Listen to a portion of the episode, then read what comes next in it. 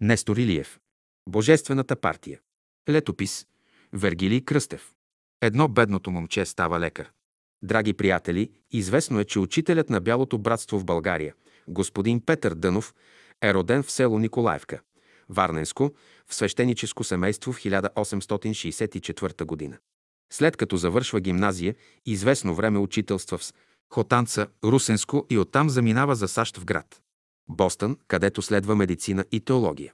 Там пристига в 1887 година и престоява до 1895 година, след което се завръща в България.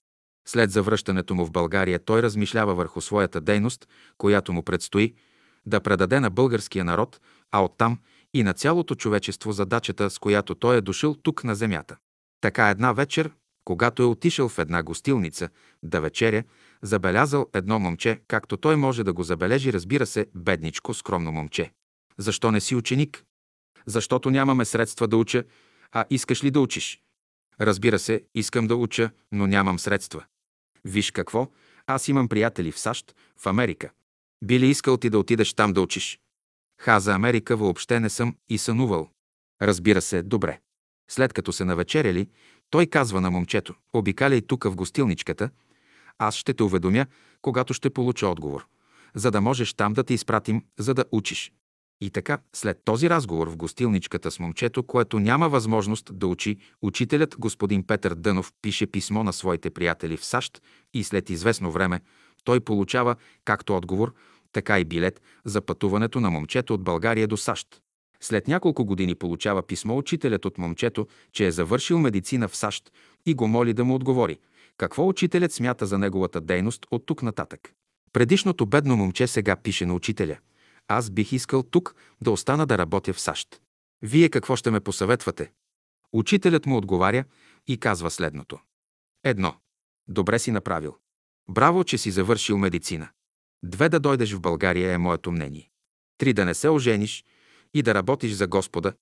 Завръща се, обаче оженва се, има две дъщери и работи в Ямбул като лекар. Разбира се, той има постоянна връзка с учителя, но за съжаление съпругата му няма отношение както към словото на учителя, така и въобще към братството. След години той заболява тежко, не е могъл нито той да си помогне, нито лекарите от Ямбул, от Сливен, от Бургас и от Пловдив да му помогнат. Тогава той изпраща съпругата си при учителя в София да каже на учителя какво му е положението. Съпругата пристига в София, отива при учителя, почуква на вратата. Излиза учителят и пита какво има. Учителю съпругът ми ме изпраща при вас да ви кажа, че неговото здравословно положение е тежко, не може както той, така и другите лекари от Бургас, Варна, Пловдив и Сливен да му помогнат. Той ви моли, ако можете вие да му помогнете, учителят не казва никаква рецепта и никакво лекарство, само и казва «Вземете влака и заминавайте за Ямбул». И така се разделят с учителя. Тя пристига с влака в Ямбул. На гарата в Ямбул съпругът ти я посреща здрав, прав, без никакво лекарство, без нищо. Разбира се, благодарността негова била много голяма, както и на семейството му. И така продължава той да работи в Ямбул и да живее със семейството си. Но след известно число години той пак заболява. Съпругата му казва да отида при учителя, да му каже «Не дей, моля ти се, този човек толкова много нещо направи за мен, съвестно ми е повече да го безпокоя. Ако трябва да си замина от този свят, Божа работа ще бъде и така остава. Но преди да замине от този свят, той направил едно завещание – да се предаде една сума на учителя за братството, за слава Божия. И така, той си заминава от този свят. Починал, обаче пари няма ли на ръка, за да ги предадат на учителя. Обаче съпругата му съвестна.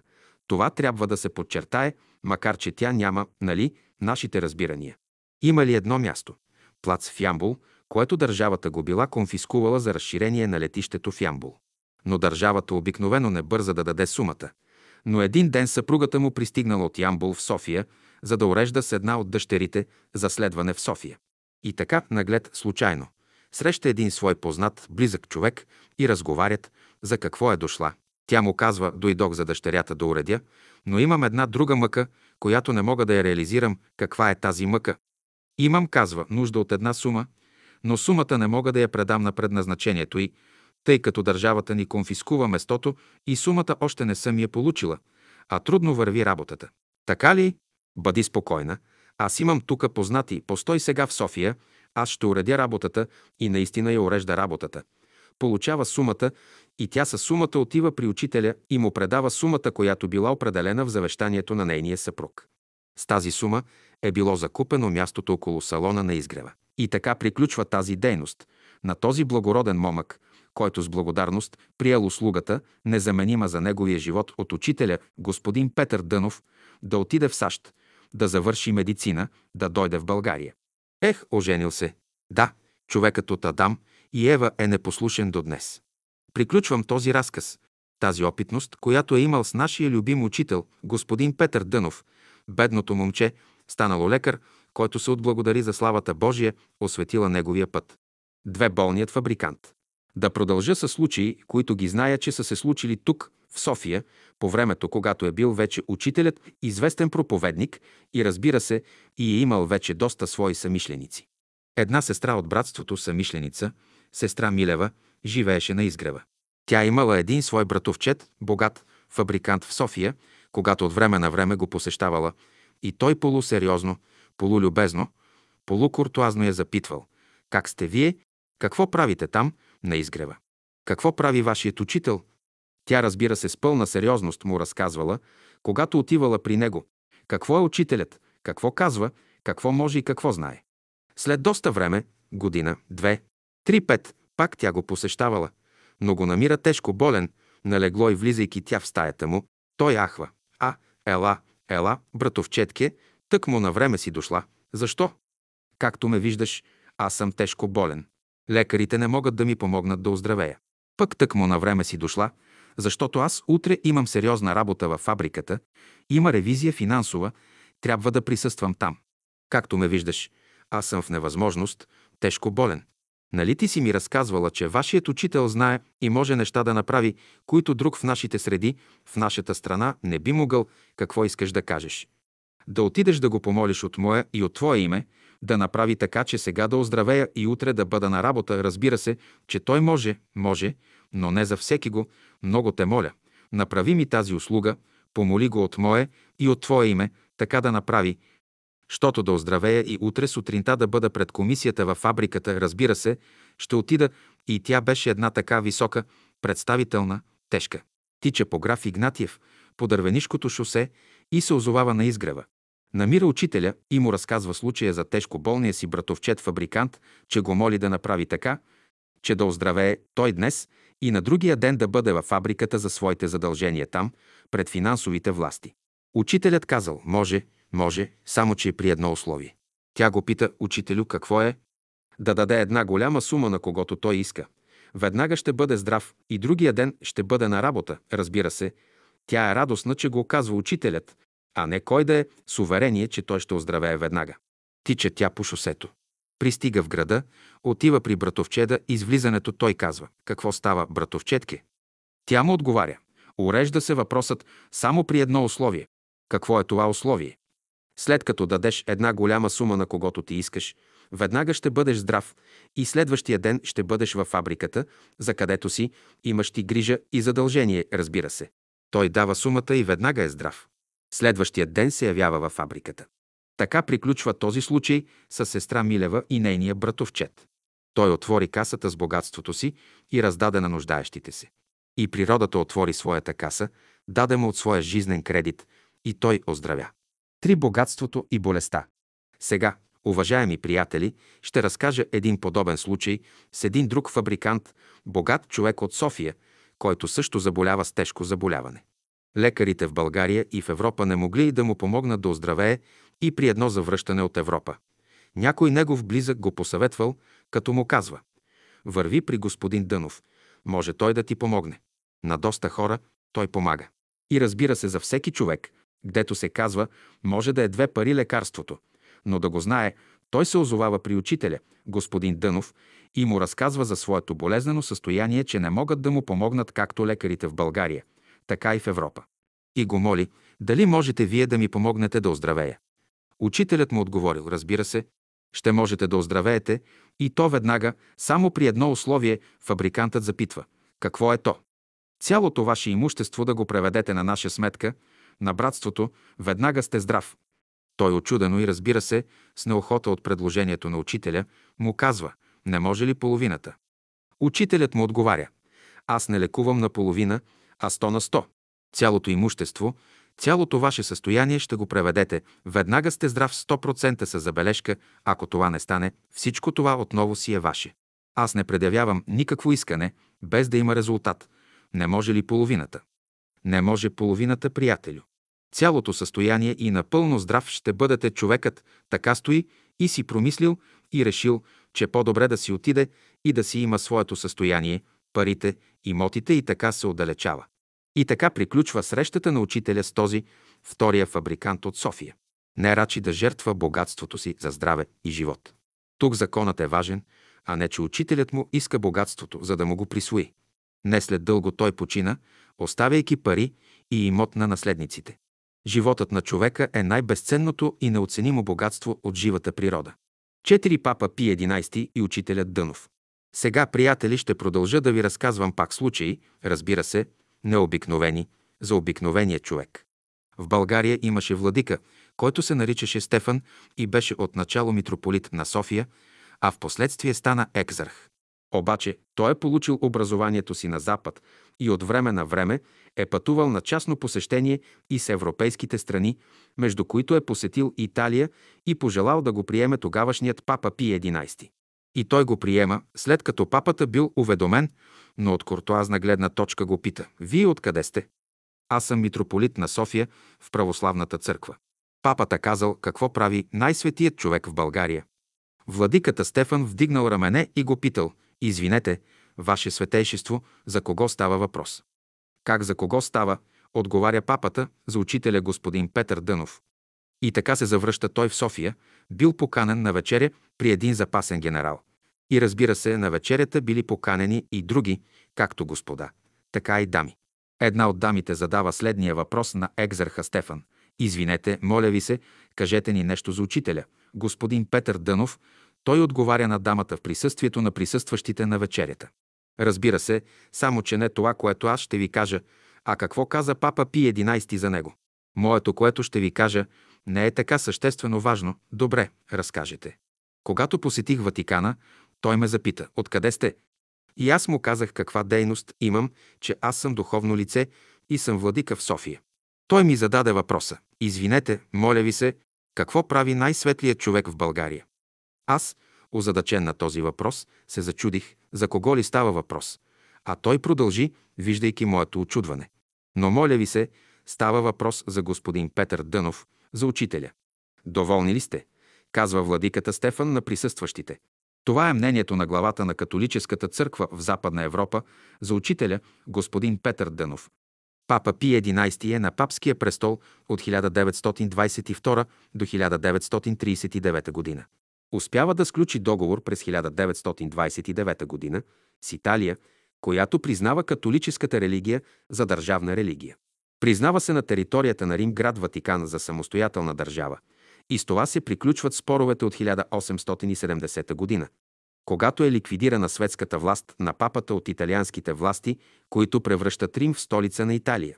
Папа Пи 11 създава социална реформа, говори за църковно единство. Откъде папа Пи 11 знае за учителя Дънов? През това време в София. От 1925 г. до 1939 г. за апостолически пратеник на Ватикан е изпратен Анджело Ронкали. И той вероятно в своите доклади от София или при срещата си с папа Пи 11 е говорил за учителя Дънов.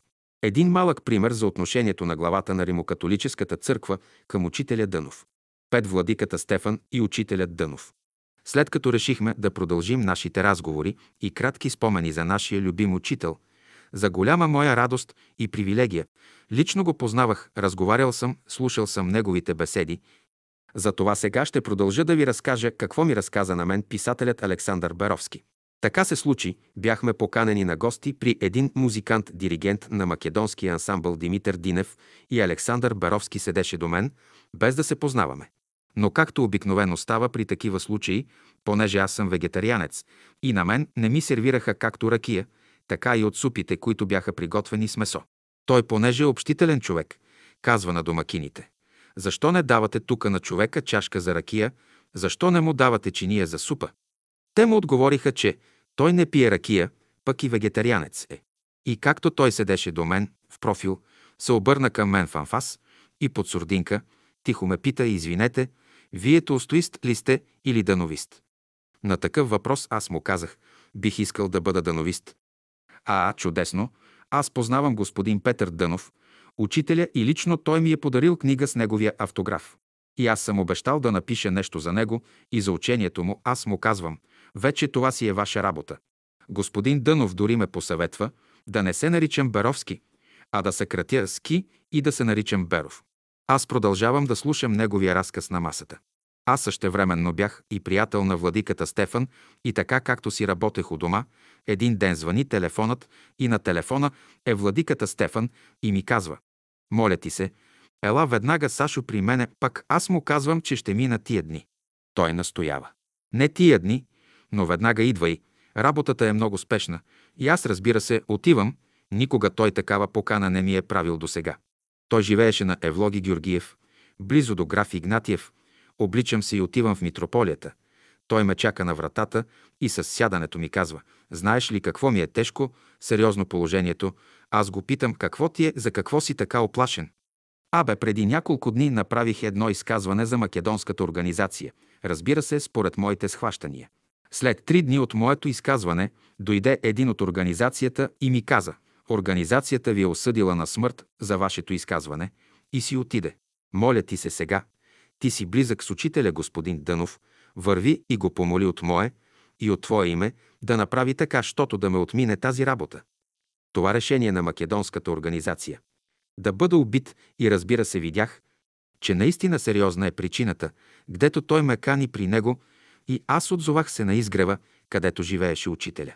Срещам се с господин Дънов, разказвам случката и молбата, която отправя владиката Стефан до учителя – да направи той каквото може и знае, за да го отмине тази работа.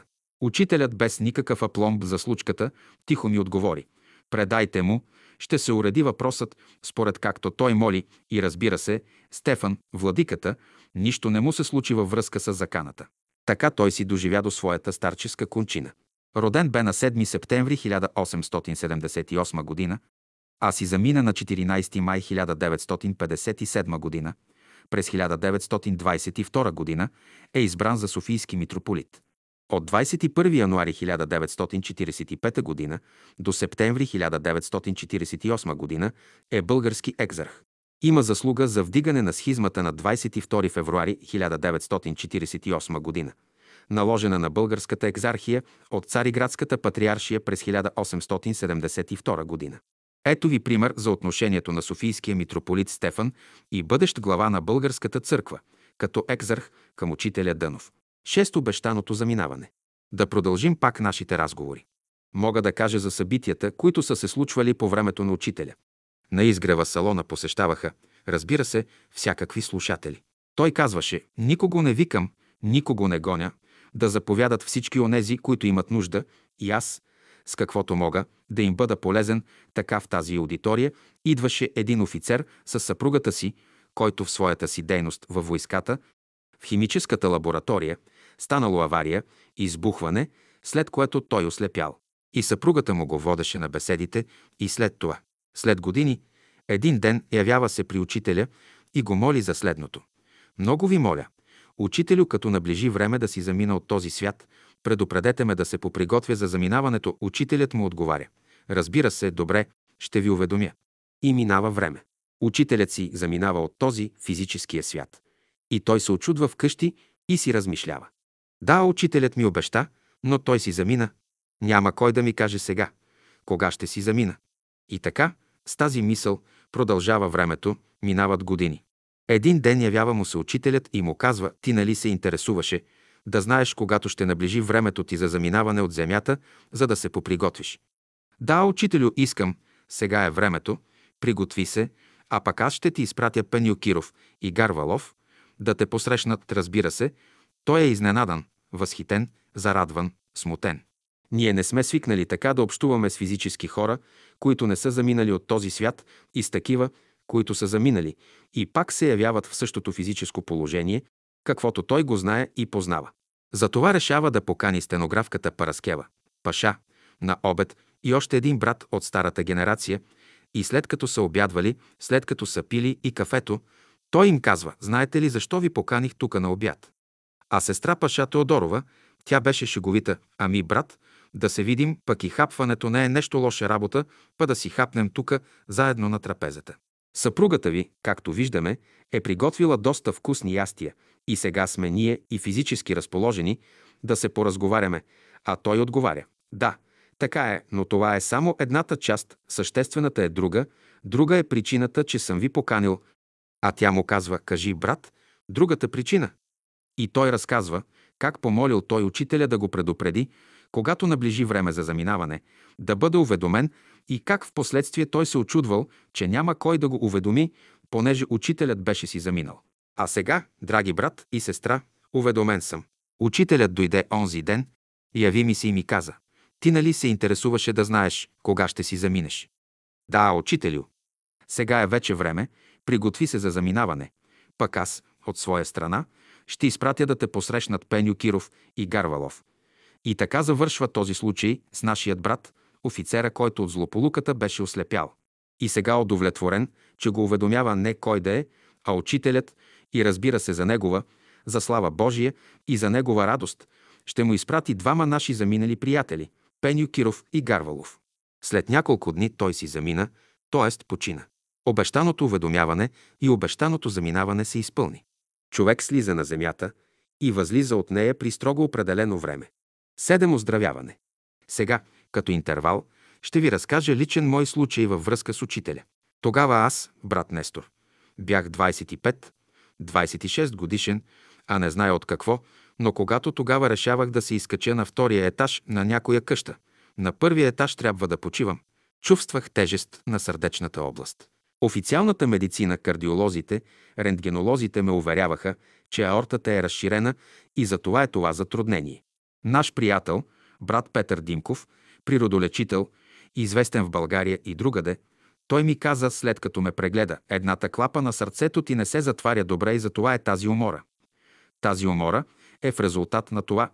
Тогава аз отивам при учителя и му казвам какво медицината официално ми казва и какво брат Димков ми определя, че клапата не се затваря едната и го помолих. Учителю, моля ви се, какво ще ме посъветвате вие при това мое състояние?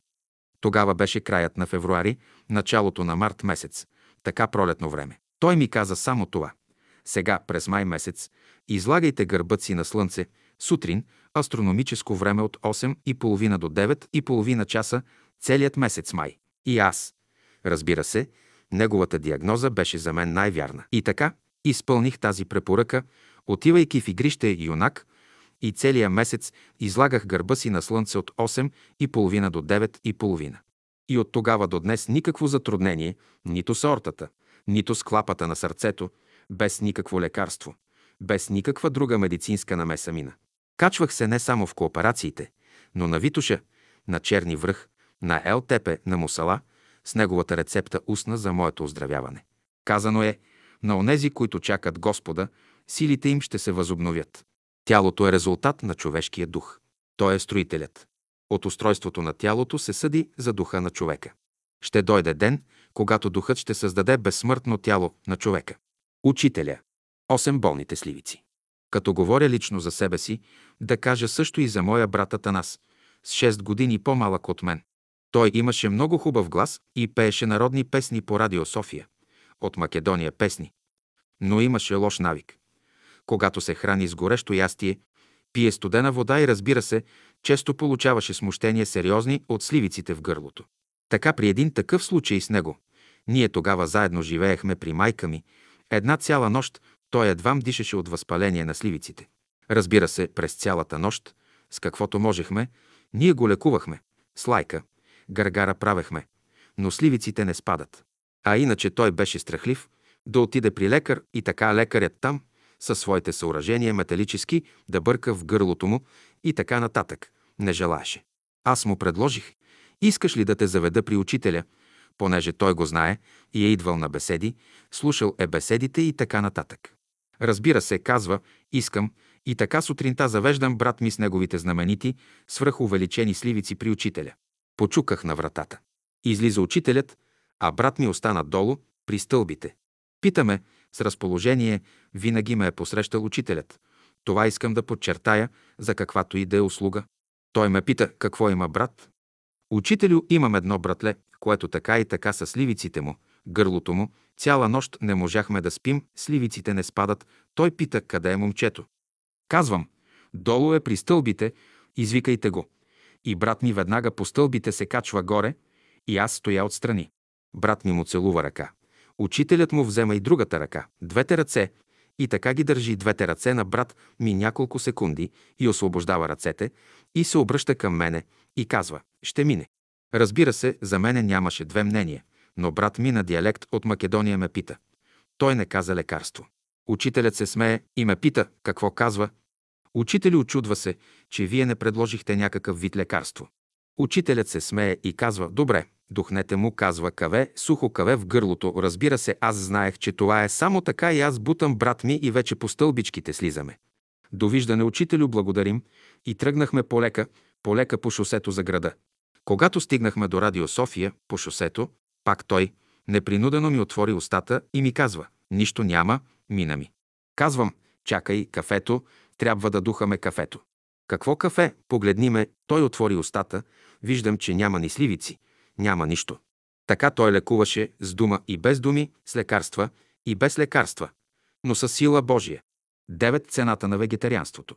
Една наша сестра, наша самишленица, живееше в София, имала родна сестра, омъжена в град. Сливен, не наша самишленица, която често боледувала и била почти неизлечима от болестта си. Веднъж нашата сестра посещава сестра си в Сливен и вижда болезненото й състояние и й казва «Имаш ли нещо против? Да попитам учителя за твоето оздравяване». Ама разбира се, стига да може да оздравея. Сестрата поседяла там два-три дни, колкото поседяла на гости. Пристига в София и се озовава при учителя и му казва «Учителю, имам рождена сестра, която е омъжена в Сливен. Сестра ми е болна и лекарите не могат да й помогнат. Все така в едно болезнено състояние е, Можете ли вие да й помогнете, учителю? Разбира се. Какво да й кажа, учителю? Кажете и само да смени храната, да се храни само с вегетарианска храна, благодаря, учителю. Взема влака и отива в Сливен. Отива, казва това с радост, защото казаното от учителя не е само предположение, а е категорично за оздравяването на сестра й. И казала, учителят не каза никакви други рецепти и лекарства, Единствено само да смениш храната от месоядство към вегетарианство, плодове, зеленчуци, млечни произведения и като поседяла няколко дни, то тя си пристига в София. След един месец, в това време, учителят заръчал на сестрата да дойде при него и учителят и казва «Сестра, вие имахте добро желание и намерение за вашата сестра да оздравее, но тя си продължава да се храни с месо. Ще си замине сестрата, сконфузана от това, че сестра и не изпълнява съветите на учителя – Извинява му се за непослушността на сестра си и благодари на учителя и разбира се, след известно време отива пак в Сливен и казва на сестра си. Защо ти не изпълняваш поръчението на учителя да се храниш с вегетарианска храна, а продължаваш да се храниш с местна? Е, мъжът ми казва, настоява да се храня с месо, защото е силна храна, сестрата я уведомява. Щом така вие сте решили, ще има нежелателни последици от вашето решение – да продължавате да се храните с местна храна и така тя си пристига в София, а сестрата след известно време починала. Послушанието на ученика към учителя е условие за връзка на човека с Бога. Десет чорапите и бомбите. Ех, в този дух ще продължа. Една сестра, Райна Кълпакчиева, със съпруга си Найден, който беше морски офицер, заминаха за известно време в Мюнхен. А сестрата е от крехка възраст, от детски години в братството. И когато го командироват в Мюнхен, в тези бурни години на войната, те се явяват при учителя и казват, може ли да отидем? Да, може да отидете, но почакайте малко. Отива учителят в другата стая и им дава едни чорапи, мъжки чорапи. Вземете ги, казал чорапите, може да заминете, отиват те в Мюнхен, а там е вече войната, големи бомбардировки, разрушения, жертви. Но при всяка една тревога те разказваха как веднага търсят чорапите и отиват в скривалището. И разбира се, след известно време, в определения срок на пребиваването си, те се връщат в България по живо и здраво. Връзката на ученика с учителя се осъществява по много начини. Има физически, има духовни, има божествени. Най-идеалната връзка е молитвата. 11. Рудолф Штайнер и Боян Боев. Е, приятели, както и до сега ще продължим нашите разговори за онова, което е било, а до това, което ще бъде, нашите подрастващи поколения ще отбележат това. Аз ще ви разкажа за един наш брат, Боян Боев, роден от Бургас и след като завършил гимназия, отива да следва в Германия, в Мюнхен, естествени науки, биология. Понеже той е с духовно разположение и интереси, запознава се с професор Рудолф Штайнер, всеизвестен в Европа и в света като духовен мислител, плюс своята специалност в университета. След лекциите в университета той държал беседи в своето жилище в Мюнхен. Разбира се, там веднага се отзовава и нашият брат Боян Боев на тези духовни беседи. Понеже той беше малко мургав професор, Рудолф Штайнер го пита, «Вие откъде сте, моля ви се?» Брат Боян му отговаря, «Аз съм от България, българин съм, а защо идвате вие при мене? Аз съм нищо, имате велик учител, така ли?» Брат Боев запитва, «Кой е той?» Аз не го зная. Ами господин Петър Дънов. И така, когато пристига брат Боян в България, търси го, намира го и до края на живота си той беше и стенограф и изнасяше сказки от словото на учителя из страната. И между другото беше и учител в гимназията в Панагюрище. Заради своята братска дейност го уволняват оттам и отиде в Свищов и в последствие прекратяват неговата дейност като учител. Остава в братството и написа книгата «Учителят за образованието» и разбира се взе дейно участие в списанието «Житно зърно». Така брат Боян изнася сказки в провинцията и живее с братския живот на изгрева. Но при случай той разказвал своят разговор с Рудолф Штайнер на сестра Паша Теодорова, стенографката на учителя, как Рудолф Штайнер го питал «Откъде сте?» Като му казал, че е от България, запитал «Какво търсите тука при мене на моите сказки?» Вие имате велик учител. И разбира се, по този начин той намира учителя. Сестра Паша Теодорова от своя страна разказва това на учителя, какво брат Бояни казал за срещата му с Р. Штайнер и как Рудолф Штайнер го насочва към учителя, че «Вие имате велик учител в България, аз съм нищо». Сестра Паша пита учителя. Вие, учителю, познавате ли Рудолф Штайнер? Учителят отговаря. Разбира се, че го познавам, ама, учителю, тука на земята ли сте се виждали? Не тука на земята, горе, на небето, оттам се познаваме. Истинските ученици на учителя, където и да са по света, изповядват един учител и едно слово и един Бог. 12 на бодлива крава Господ рога не дава. Сега ще ви разкажа един духовит случай с една от стенографките с сестра Савка. Те бяха три стенографки. Сестра Паша Теодорова, Савка Керемичиева, Елена Андреева и разбира се Боян Боев. При един случай от многото такива, учителят дава нещо за хапване на сестра Савка. А тези трите стенографки си живееха заедно в една барачка, наречена Парахода. И като дава това ястие, какво е било аз не зная, но след някой ден пита учителят Савка. Савке, ти даде ли от това, което ти дадох и на другите там, на Паша и на Елена, разбира се, учителю? Ако бях го изяла сама, нямаше рогове да ми пораснат, а учителят ти отговаря. И да имаше рогове, като дадеш и на другите, роговете ще ти паднат, а рогове на времето имаше рогатият добитък и с тях те си служиха, като намушкваха понякога я крава, я кон, я човек. Та рогат ли си, значи си опасен, можеш да изкормиш някого. Паднат ли ти рогата, значи си безопасен, ставаш добър за впрягане, за оране и за каране на каруца. Ставаш добър работник на стопанина си в дом Господен. 13. Изгонената болест. Докато размишлявам за други случки из живота на братството, във връзка с учителя, ще ви разкажа за една майка. В провинцията имала дъщеря, болнат с психическо разстройство, ненормално говори. А майката се поболяла от мъка. Дъщерята расте и става мома 16-18 години. Майката е много разтревожена, че нейната дъщеря и като момиче лекарите не могли да й помогнат. Тогава някой я посъветвал от провинцията, върви в София, там има учител, господин Петър Дънов, там при дановистите. Той на доста хора е помогнал от всякакви заболявания, било физически или духовни. И разбира се, като всяка майка. Всеки човек търси да има изцеление и пристига на изгрева, почуква на вратата. Учителят отваря, както винаги. Без да казва тя нищо, стои с дъщеря си, а учителят произнася следните думи гласно, мощно и категорично. Марш, марш, марш, марш, марш. Майката се изненадва, кръгом слизат по стълбите и като се отдалечават там на 50 ма, то вече момичето си говори нормално. Обръща се към майка си любезно и мило. Тя се очудва, а учителят се смее горе на вратата. Тогава се връщат двете, благодарят му. Така оздравява момичето и болестта бива изгонена от него и се връщат у дома изцелени. С силата на Духа Божий бе изгонен онзи, който бе обсебил момичето отвътре. Царството Божие не е в слово, а в сила. Коринтияни 1, глава 4, стих 23. 14. Кой спаси евреите от лагерите на смъртта? По време на Втората световна война. Ще ви разкаже един много интересен случай, как учителят съдейства да останат евреите в България и да не бъдат евакуирани и изселени от страната, както без много други страни, окупирани от германците и изпращани по лагерите в Полша, Освиенцим, Требленка и по другите лагери, за съжаление и за срам на Европа по това време. Макар, че България е малка страна, бе окупирана от германците, разбира се, пак доброволно, имайки предвид мощта и силата на Германия. Така съществувахме ние, българският народ, но по едно време, както евреите от Гърция, Македония, Югославия, така и от другите окупирани от германците страни бяха изпращани в тези лагери в Полша.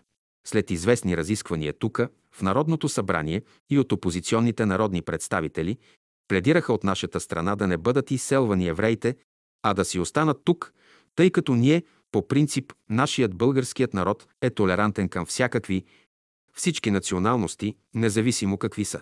Особено като виждахме последиците от изпращането им в тези, не искам да кажа грозната дума, в тези лагери на смъртта в окупираната Полша. Но след голямо давление, и то категорично, от германските власти върху цар Борис. Цар Борис се принуждава и прави декрет, според който да бъдат изселени евреите от България в Полша и по Дунавските пристанища да бъдат там натоварени в кораби. Един наш приятел, самишленик доктор Методи Константинов, работеше тогава в една организация, казваше се Национална пропаганда. В национална пропаганда знаеха, че доктор Методи Константинов е следвал и защитил докторат в Полша. Разбира се, знае полски език и му дават командировачно той да съпровожда корабите по Дунава за Полша. Разбира се, Методи взема командировачното писмо и отива при учителя и му казва «Учителю, ето, имам командировачно да отида, да съпровождам евреите за Полша. Така ли?» Учителят пита кой реши това. Има декрет, учителю след голямо давление и принуда от германските власти върху цар Борис, и той прави този декрет да бъдат изселени евреите в Полша, и аз да ги съпровождам с корабите по Дунава за Полша, учителят казват на Методи. Върви, извикай Лулчев. Методи веднага изтичва да извика Лулчев и учителят казва на Лулчев. Върви да кажеш на царя, че ако се реализира декретът, който е подписал за изселване на евреите за Полша, ако се реализира, от династията му помен няма да остане, а страданията на българския народ ще бъдат неописуеми. Лулчев веднага излиза и отива в двореца, разпитва, обаче царят се е скрил, за да няма върху него давление. Търси го тук и там. Лулчев се връща на изгрева и казва Учителю никой не знае къде е царя, за да му каже учителят отива в другата стая, постоява известно време, връща се и му казва Царят е в Кричим и Лулчев взема таксиметрова кола и отива в Кричим. Царят го пита, кой те прати? Кой ти каза тука да дойдеш? Лулчев му казва, аз идвам да ти кажа само две изречения, препоръка от учителя и се връщам, колата не освобождавам. Царят пита, какво ти каза? Ако се реализира декретът, който си подписал за изселване на евреите от България, от династията ти помен няма да остане, а страданията на българския народ ще бъдат неописуеми, така ли каза? Така. Чакай тогава, заедно ще пътуваме с таксиметровата кола, заедно пристигат в двореца в София, извикват вътрешния министр Габровски, скъсват този декрет. И обратно решение изпращат телеграфически до Дунавските пристанища и до всички онези пунктове в страната, които се грижат за тяхното експортиране, с заповед обратна, да се върнат по местата си там, където са живели до сега. А те бяха изселени от София. Така евреите, нито един не беше изселен вън от България, благодарение на съвета и препоръката на учителя. А решението бе на цар Борис да послуша учителя, за да останат те тука, а не да бъдат изселени там с риск да загинат. Така те бяха спасени от лагерите на смъртта. Учителят ги спаси. Бог ги спаси. Ето какво значи боголюбие. Човек ще погледне към Създателя си и очите му ще се взрат към Светого Израилева. Исаия, глава 17, стих 7. 15 дърводелец и сладко. Между хората, между другите наши приятели, които са дошли от провинцията, е и нашият брат Панталей. Брат Панталей е от Панагюрище и е бил ученик на брат Боян Боев, когато е бил учител в същия град. Разбира се, както и други негови ученици, дойдоха с брат Боян в София и в братството. Понеже той е дърводелец, започват да си строят бараки, уж за временно ползване, то в последствие си останаха за дълги години на изгрева. Той като дърводелец между другите дърводелци е бил повикан да участва и то с удоволствие. Почти всеки ден учителят е идвал да гледа как майсторите строят бараките и е бил винаги с много добро разположение и разговарял с тях. Панталей, така както той ми разказваше, аз се стеснявах от учителя да бъда по-близко до него, да разговарям с него, предостатъчно ми беше беседите, които слушах в салона. Но един ден, след продължителното посещение при изграждането на бараките на изгрева, след продължителното присъствие на учителя, аз се поосвободих. Той, така както беше много разположен, му казвам, учителю, имам намерение да сменя професията си, а учителят стана така сериозен и строг и ми каза, Христос беше дърводелец. Ти какво искаш да станеш? Така аз възлюбих професията и през целия живот с голяма любов работя дърводелската работа. Разбира се, не е без значение да каже какво му се е случило на него по време, когато е работил. Помислил, без да сподели с никого. Ядяло му се сладко. Сладко му се яде.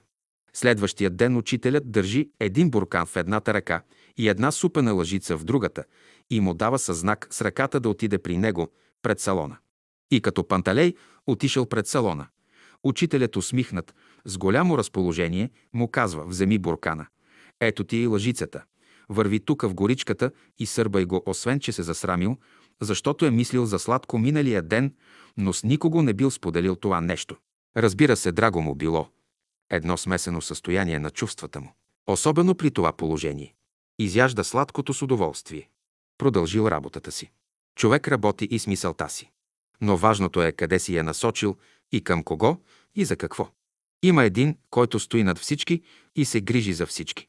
16 браснарите. Сега като предговор ще кажа през 1915 година вече бушува Първата световна война в Европа. Обаче България още не е влезнала в един от тия връждуващи лагери. От една страна беше Англия, Франция и другите страни, които взеха участие на тяхна страна, а от другата страна беше Германия. Обаче учителят знае как ще протече войната и кой ще спечели и кой ще загуби.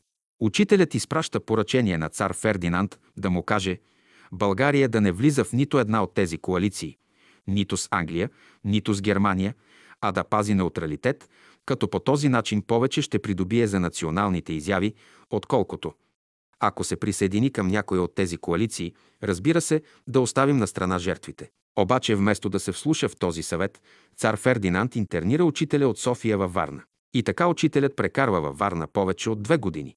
Разбира се, за съжаление, България влезна през 1915 година на страната на Германия и с катастрофата, с загубата на войната от страна на Германия и България пострада и в жертви, и репарации и така нататък. По това време учителят, когато пребивава във Варна, е в хотел Лондон, в таванския етаж. Подчертавам, учителят най-скромно е живял през целия си живот. Там той си е готвил, там той се е хранил, на таванския етаж на хотел Лондон във Варна. Наши приятели често са го посещавали и са му предлагали да отиде да живее от тях, но той от деликатност не искал никого да притеснява и така е пребивавал в хотел Лондон. По това време наш брат, тогава младеж, Анастас Щерев посещавал учителя в хотела и при един такъв случай, при едно такова посещение, учителят пита Анастаса, какво работите вие? Той му казал със стеснение, учител Браснар съм, имам намерение да сменя професията си, а учителят му казал много сериозно, защо ще смените професията си? Вие работите с главите на хората. Такова едно изявление на учителя така го развълнува и така му даде стимул за работа, че отива във Франция. Усъвършенства професията, браснарството, научава там и педикюрство. През целия живот го работил този занаят с голямо съзнание за отговорност, защото учителят му казал «С главите на хората вие работите». Защо ще имате нужда да сменявате професията всеки, кой каквото работи, да работи като за Господа? Другото няма значение. 17. Доктор Стефан Кадиев. Нашият приятел, сега покойник, доктор Стефан Кадиев, разказваше две неща във връзка с учителя. Първият случай е аз бях студент по медицина и бяхме на една братска вечеря на изгрева. И аз седя на масата и казвам на учителя. Учителю, вредна е захарта. Понеже сервираха чай. Учителят не отговаря с думи, обаче взема захарницата, лъжичката и чашата и взема една лъжичка, две лъжички, три лъжички и половина захар. Това беше неговият отговор. Аз гледам и се притеснявам. Вторият случай. Към края на Втората световна война той беше военен лекар, полковник по чин и решил да посети учителя. Като отива при учителя, учителят го приема и го пита, кое е най-важното на лекаря, когато отиде при пациента. И той му казва да провери температурата. Не. Да премери кръвното налягане. Не. Да прегледа очите и езика. Не. И вдига рамене. Не знам, учителю. Учителят тогава казва. Най-важното нещо, което лекарят трябва да направи, когато влезне в стаята на болния, е да му вдъхне доверие, че ще оздравее.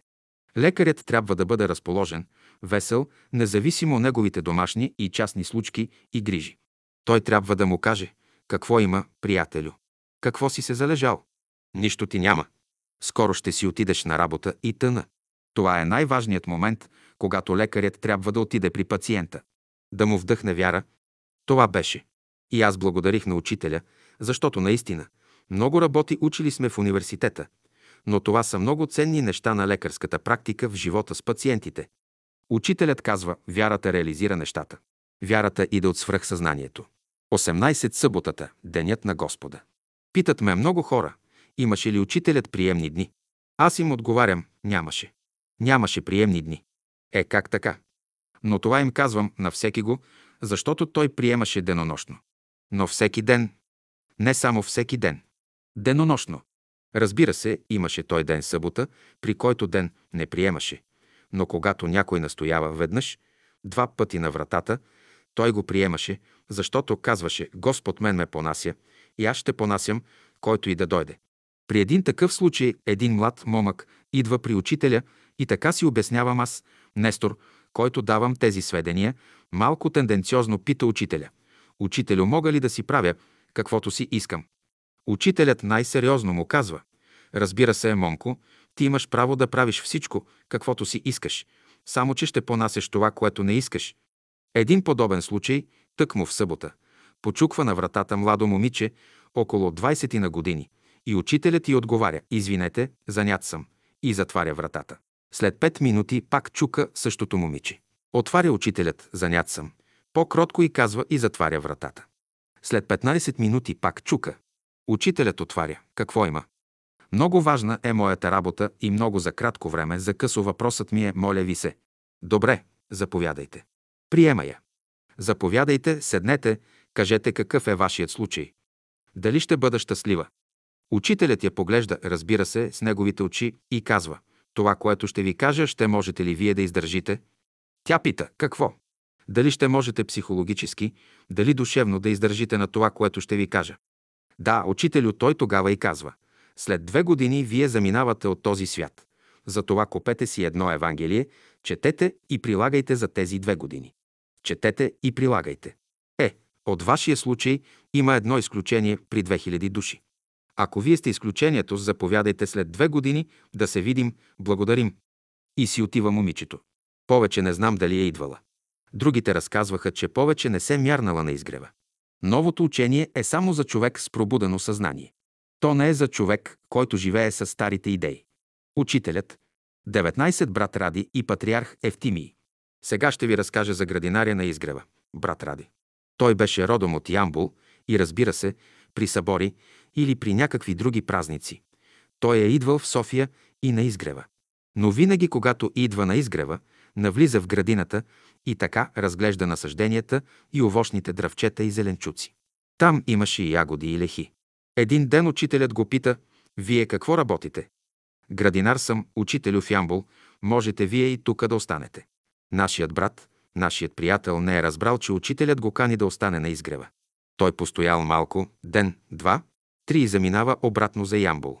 При следващ път, когато идва след година или две, пак в градината отива той, обикаля и учителят пак отива при него и му казва «Вие като сте градинар, пък можете да останете и тука». Ама как? Учителю тук на изгрева. Ами да, Тук, разбира се, е нашият приятел, нашият брат се връща веднага в Ямбул. Там имал той дъщеря, съпругата му била починала и оставил там стотици килограми картофи и казал на дъщеря си. Разправи се с тях, разпродай ги така, аз вече ви оставям. В София ще отида. И така до края на живота си той беше на изгрева градинар. Някой ще каже, е градинар, обикновен човек. Да, според нашата преценка, според нашия поглед, така бихме казали. Но какво се случило един ден? Той скромно, с раничката и с дълга брада беше той, с раницата тръгва в София и на улицата го среща един гражданин и му казва «Извинете, аз съм художник-скулптор и ви моля, ако обичате, заповядайте в моето ателие, искам да направя статуя. Вие да ми позирате, а нашият брат го пита. Кого имате предвид вие? Да бъда аз, нали така, да позирам? Казва му за патриарх Евтимий. Нашият брат се изненадва. Извинете, с такива работи не се занимавам и не мога да дойда. Довиждане. Довиждане. Идва на изгрева и разказва случая на учителя, срещата с този художник-скулптор. Учителят го пита, ти какво му каза? Аз, извинете, с тия работи не се занимавам и така се разделихме, не си направил добре, каза учителят на нашия брат. Той е бил твой ученик в Търново. Ти, когато си бил патриарх Евтимий в Търново, и той сега те е познал, и за това иска да направи паметник на тебе. Върви, съгласи се да го направи. И паметникът днес, който е на патриарх Евтимий и граф Игнатиев, за патриарх Евтимий е позирал нашият брат Ради. Една необикновена история, за едно необикновено прераждане и за един още по-необикновен и чист образ – дядо Ради. 20 дядо Благо и Климент Охрицки. Сега ще ви разкажа за един наш брат, наречен дядо Благо. Той е имал учителска професия и е преподавал в първоначалните училища и прогимназията. Той също е и поет и разбира се, дори и сега скоро му излезе една малка книжчица «Градинката на дядо Благо», детски приказки и стихове. Той е родом от едно село, близо до Бургас, и разбира се, когато вече бил пенсиониран, дошъл да живее на изгрева. Един ден дядо Благо е бил в града и се връща по-късничко след обед на изгрева. Както винаги по вечерно време, при хубаво време, да няма дъжд или сняг, учителят слиза долу и нашите приятели от изгрева отиват при учителя и водят дълги разговори, въпроси му задават. Той обяснява и тогава, при такова едно мога да го нарека, вечерно събрание на открито пред салона, пристига брат дядо Благо от града и учителят го пита. Дядо Благо, ти къде си бил досега? Учителю бях на едно погребение на един мой приятел, необичайно учителят пристъпва към него и го целунал по бузата и след няколко секунди му казва «Извинявай, дядо Благо, аз не целунах тебе, аз целунах твоя приятел, който си е заминал. Той беше наш самишленик, само че не е идвал тука, на изгрева. При друг случай учителят бе казал за дядо Благо, че той е прероденият Климент Охридски от миналото. Земният живот на всеки го от нас е неразгадаема броеница от низ човешки превъплатявания. Земята е училище, а човек започва учението си с изучаване Словото Божие. 21 Пеню Киров. Сега ще ви разкажа за един брат, който е един от първите ученици на учителя от Бургас – Пеню Киров. Изключително много ревностен и през целия си живот се занимавал – Разбира се, изпохождал учителя, подвижник на онези ранни години, при един случай учителят казал Пенил Киров е Йосиф Ариматейски от времето на Христа, който е прибрал тялото на Христа и го погребал. Учениците на Христа бяха дошли като ученици в школата на учителя. Духът Христов ги бе извикал и довел на изгрева. 22 брат Темелко иска прошка. Сега ще ви разкажа за брат Темелко от село Марчаево, Софийско. По време на Втората световна война от 1939-1944 година имаше бомбардировки над София и над България, над някои и други градове и места. Обаче като наш самишленик, той се загрижил и идва при учителя и му предлага «Учителю, ще се радвам и ще се радва цялото мое семейство, заповядайте в нашето село сега, по това време, докато е войната, защото има бомбардировки над София. И понеже искрено и много мило било това предложение, учителят се съгласява и отива в Марчаево, в неговия дом в една малка стайчка. Но имахме и други наши сестри, които както в София, така и в Марчаево стояха пред вратата на учителя. Често пъти те посрещаха и казваха на посетителя, който иска да се срещне с учителя. Спираха посетителя. Днеска е заед учителят. Обаче брат Темелко, собственика на къщата, не е знаел тези неща и един ден казва на тези сестри, моля ви се, сестри, Защо стоите сега тук, пред вратата на учителя, да го безпокоите? Те се обидили. Но на учителя никой не се е оплакал. Но след това изказване на брат Темелко към сестрите, учителят три дни не излиза от стаята си. Не идва на закуска, не идва на обед, не идва на вечеря. Брат Темелко със семейството си са дълбоко озадачени, защо не излиза. И той си дал отговор на себе си. Сигурно защото аз направих бележка на тези сестри. И на четвъртата сутрин взел той жена си, децата си, отива при вратата на учителя и почуква. Учителят се появява и той казва «Учителю, моля ви се, простете ми за моята постъпка с сестрите». Аз не съм знаел, учителят усмихнат отваря вратата, идва вътре, разбира се, и все едно, че нищо не е било. Брат Темелко ми казваше, от този момент и сега, и докато съм жив, от този момент. А той е над 85-86 годишен. Докато съм жив, няма да питам посетителя кога си дошъл, колко време ще останеш, кога ще си отиваш. Никакъв въпрос не му задавам. Къщата не е моя и нямам право на никого да задавам такива подобни въпроси така. Един такъв спомен ми разказа този брат. Да, но това бе живот тогава, съчетан от слово и дух и той днес. Утре ще бъде не само спомен, но жив образ в едно време, което не прихожда и което е вечно. 23 болшевиките и България. Сега ще ви разкажа за един наш брат Тодор Бошков. Той е от едно село Карловско и беше военен и се пенсионира като полковник от артилерията. Разбира се, преди да започне Втората световна война, той със своя артилерийски полк е на турската граница. Тогава често пъти, когато е идвал в София, винаги е посещавал изгрева да види учителя. И при едно такова посещение учителят го пита – какво правите вие там на границата? Охраняваме я, учителю, така стоим на пост там. Учителят му казал, няма опасност от турска страна, няма опасност от турска страна. Няма опасност. Тодор Бошков пита учителя, какво ще кажете вие, учителю? А това беше късно след 1939 година. Войната не беше започнала на Запад. Тук ще дойдат болшевиките. Как така, учителю, ние няма да позволим. Повторно казва, тук ще дойдат болшевиките. Разбира се, сега ще кажа като послесловие, че свърши войната и болшевиките дойдоха в България. Макар, че България не изпрати нито един войник по времето на цар Борис срещу Съветския съюз, срещу болшевиките. Но дойдоха те тук в България. Така както каза учителят и така както той бе разкроил съдбините на света. Брат Бошков разказва, имах приятел, който беше инспектор от артилерията, генерал Илиев, и понеже ми беше приятел, един ден от външен телефон му се обаждам и му казвам «Ела да се видим някъде на открито». Уговорихме срещата при входа на Борисовата градина. И той дойде и аз му казвам «Искам да знаеш това, което ще ти кажа. Ти по свой начин вече ще си постъпиш, както ти намериш за добре. У нас в България ще дойдат болшевиките. Ще дойде съветската армия. А нямаше видими белези за тази работа. Съветският съюз беше още мирна страна, нямаше още никакви нахлувания. Германците в последствие ги нападнаха през 1941 година, вече тогава стана конфликта. Но до тогава нямаше нищо. И така се сбогувахме. Обаче по време на войната цар Борис прави реконструкция на правителството и предлага на генерал Илиев, който е инспектор на артилерията, да стане министър на войната. Генерал Илиев отказал най-категорично, макар че е било голямо настояването на цар Борис. Той казал, Ваше Величество, най-ми допада тази служба, която имам и за тази служба съм подготвен. Достатъчно е да бъда инспектор на артилерията. И така той отклонил предложението да стане министър на войната. И разбира се, свършва войната и той остава като инспектор на артилерията.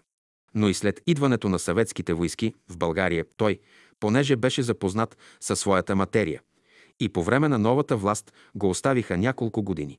Не го пенсионираха веднага, остана в Министерството на войната като инспектор на артилерията.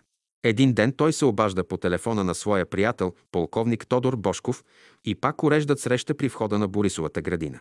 И разбира се, Тодор Бошков отива на срещата и генерал Илиев казва «Тодоре, благодарение на тебе, на твоето уведомление, че у нас ще дойдат съветските войски и болшевизма, аз останах жив.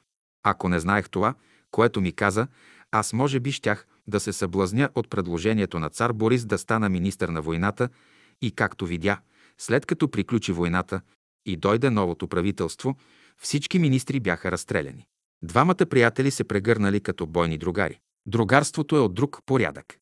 Неговите измерения са вътрешни и духовни закони и го управляват. А чрез саможертвата то се изгражда. 24 пистолетът. Ще продължа да разказвам за брат Тодор Бошков. Той лично ми разказваше следния случай. При едно от посещенията ми от турската граница в София, разбира се, следващия ден имаше беседа на изгрева. А беседите започваха в 5 часа сутринта. Но понеже у нас имаше немски войници, немски поделения и бяха настанени в бараки близо до изгрева, Диана Бат. Там често, когато са идвали през градината, през Борисовата градина, са бивали убивани, сигурно от някои комунисти и противници на германците. Аз това не знаех и си мислех сутринта, преди да тръгна за изгрева на беседа, дали да взема пистолет или не. Облечен в цивилни дрехи пристигнах на изгрева, но аз съм взел пистолет и влизам в салона. Той, Бошков, си имаше едно място с влизането в салона, вляво, въгъла. Той беше нисичък, незабелязан така. Разбира се, салона е пълен и време е вече. Идва учителят, влиза в салона. Въобще той нито е погледнал, нито го видял физически, скритият брат Тодор Бошков. Качва се на катедрата учителят, правят молитва всички в салона и накрая сядат. И учителят сяда. Необичайно става един по-продължителен интервал между молитвата и започването на беседата. И преди да започне беседата, учителят казва – когато тръгваш при Господа, не взимай оръжие. И понеже аз като знаех, че имам пистолет, засрамих се. Той нито визираше. Кого? Но той знае кой какво има. Така разбрах за многократен път, че учителят знае не само какво имам, но и какво мисля. Ще продължа пак за него със следния случай, когато той разбрал, че не само когато прави изявление, а и когато мисли, учителят дешифрира неговите мисли. Мен ме пенсионираха като полковник. Бях на изгрева и си мисля. Е, да, полковник съм, не ме направиха генерал. Учителят минава покрай мене без да се спира, само ме погледна и ми казва, аз не дойдох да ви правя генерали. И си замина. Нито въпрос, нито дума съм му казал, нито подобно нещо. А той ми отговори на моите интимни разсъждения. Осигуровката. Бог е, който осигурява. Като изгубиш любовта, ти си изгубил осигуровката си. Учителят. 25 костилката на вишната. И още един случай с Тодор Бошков. Понеже се пенсионирах и бях 45 годишен, имаше възможност да стана областен директор на Пловдив. А областният директор, той е областен директор и на полицията. Но искаше ми се да стана областен директор, вече като цивилно лице, но не стана и аз бях омъчнен, че не стана да бъда областен директор в Пловдив. Един ден аз съм на изгрева и учителят ме покани да седнем там на една от пейките, на които ние обядвахме при летните дни пред салона и ми разказа следното нещо. Разбира се, символично, в преносен смисъл. Виж какво. С един приятел посетихме Пловдив и в семейството, в което се отбихме, ни почерпиха с сладко от вишни. Но за наше очудване на моя приятел, една от костилките му застана в гърлото.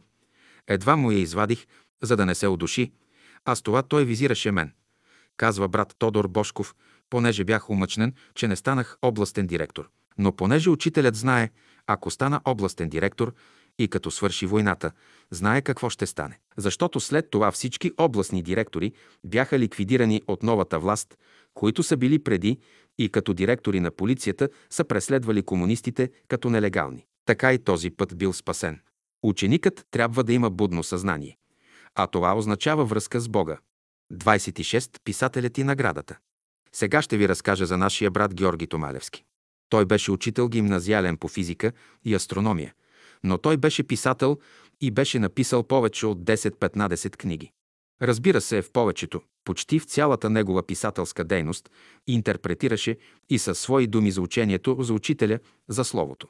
Един ден, 1941 година, му излезна от печат негова книжка, която по-късно бе наградена от Писателския съюз. И той взима една от книжките, напечатана и носи на изгрева и подарява на учителя.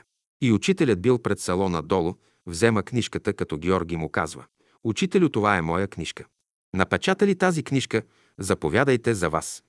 Учителят взема книжката, без да прочете нито един ред, а само взема така книжката, че с пръстите не я прелиства. А, как да се изразя? Когато се вземе една книжка и само от първия лист до последния с пръстите горе в десния край, така я прекарва. И така, Затворена книжката, казва на Георги. Все такива книжки трябва да се пишат.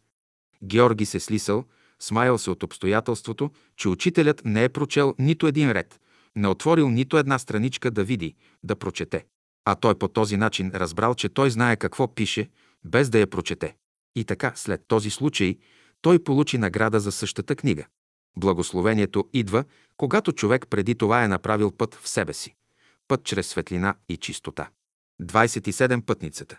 Друг случай ми разказваше Георги Томалевски. Майка му, като била вече в доста напреднала възраст, живее при него и разбира се, един ден тя заболяла и Георги бил на изгрева, на поляната, където ние играехме паневритмия. Минава учителят покрай него, покрай Георги и го поглежда и понеже му е заета мисълта за майка си, му казва «Ще мине, ще оздравее» и си заминава. Без да пита той учителя той. След няколко години, вече в по-дълбока старост, майка му е отново болна. Пак той е на изгрева и пак не задава въпрос, макар че го вълнува здравословното състояние на майка му, но не пита учителя.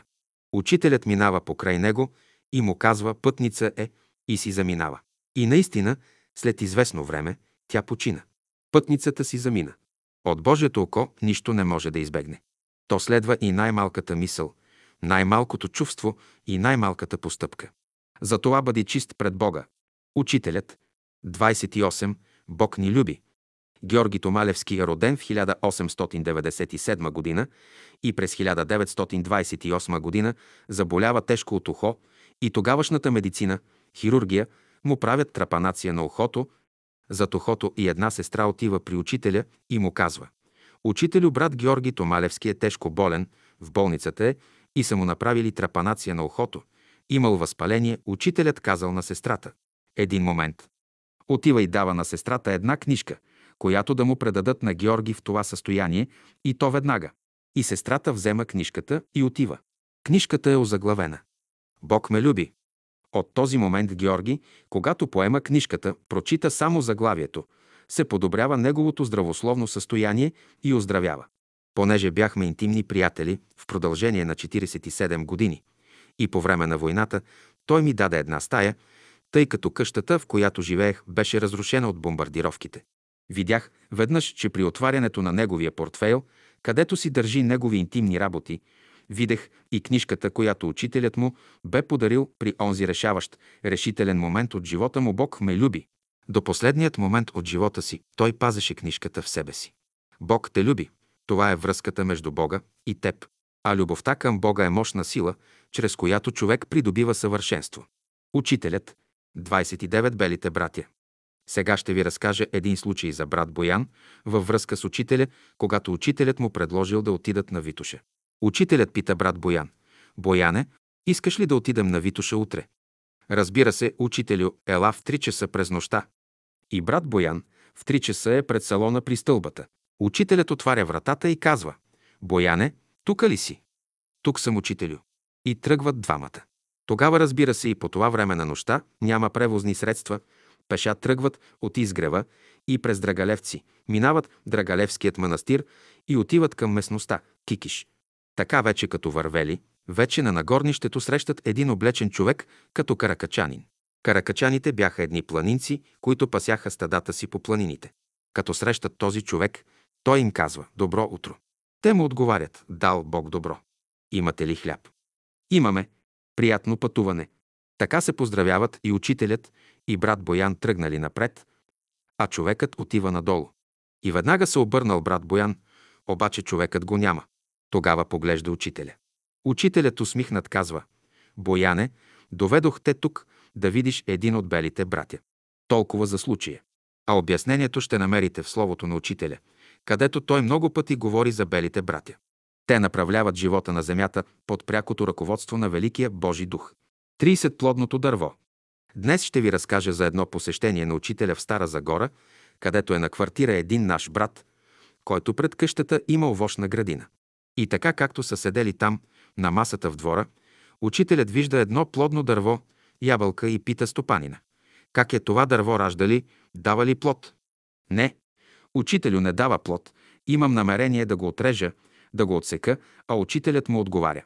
Е, не, не дей, остави го още и тази година, Пък ако не даде плод, отрежи го обаче, учителят става от масата, отива при дървото, обиколил дървото, пипал кората на дървото и се върнал там на масата и му казал, обаче, ако даде плод, ще бъде за мен, разбира се, учителю години, то не дава плод. Години и аз зато и бях решил да го отрежа, а не. Но ако даде плод, за мен ще бъде, разбира се, учителю.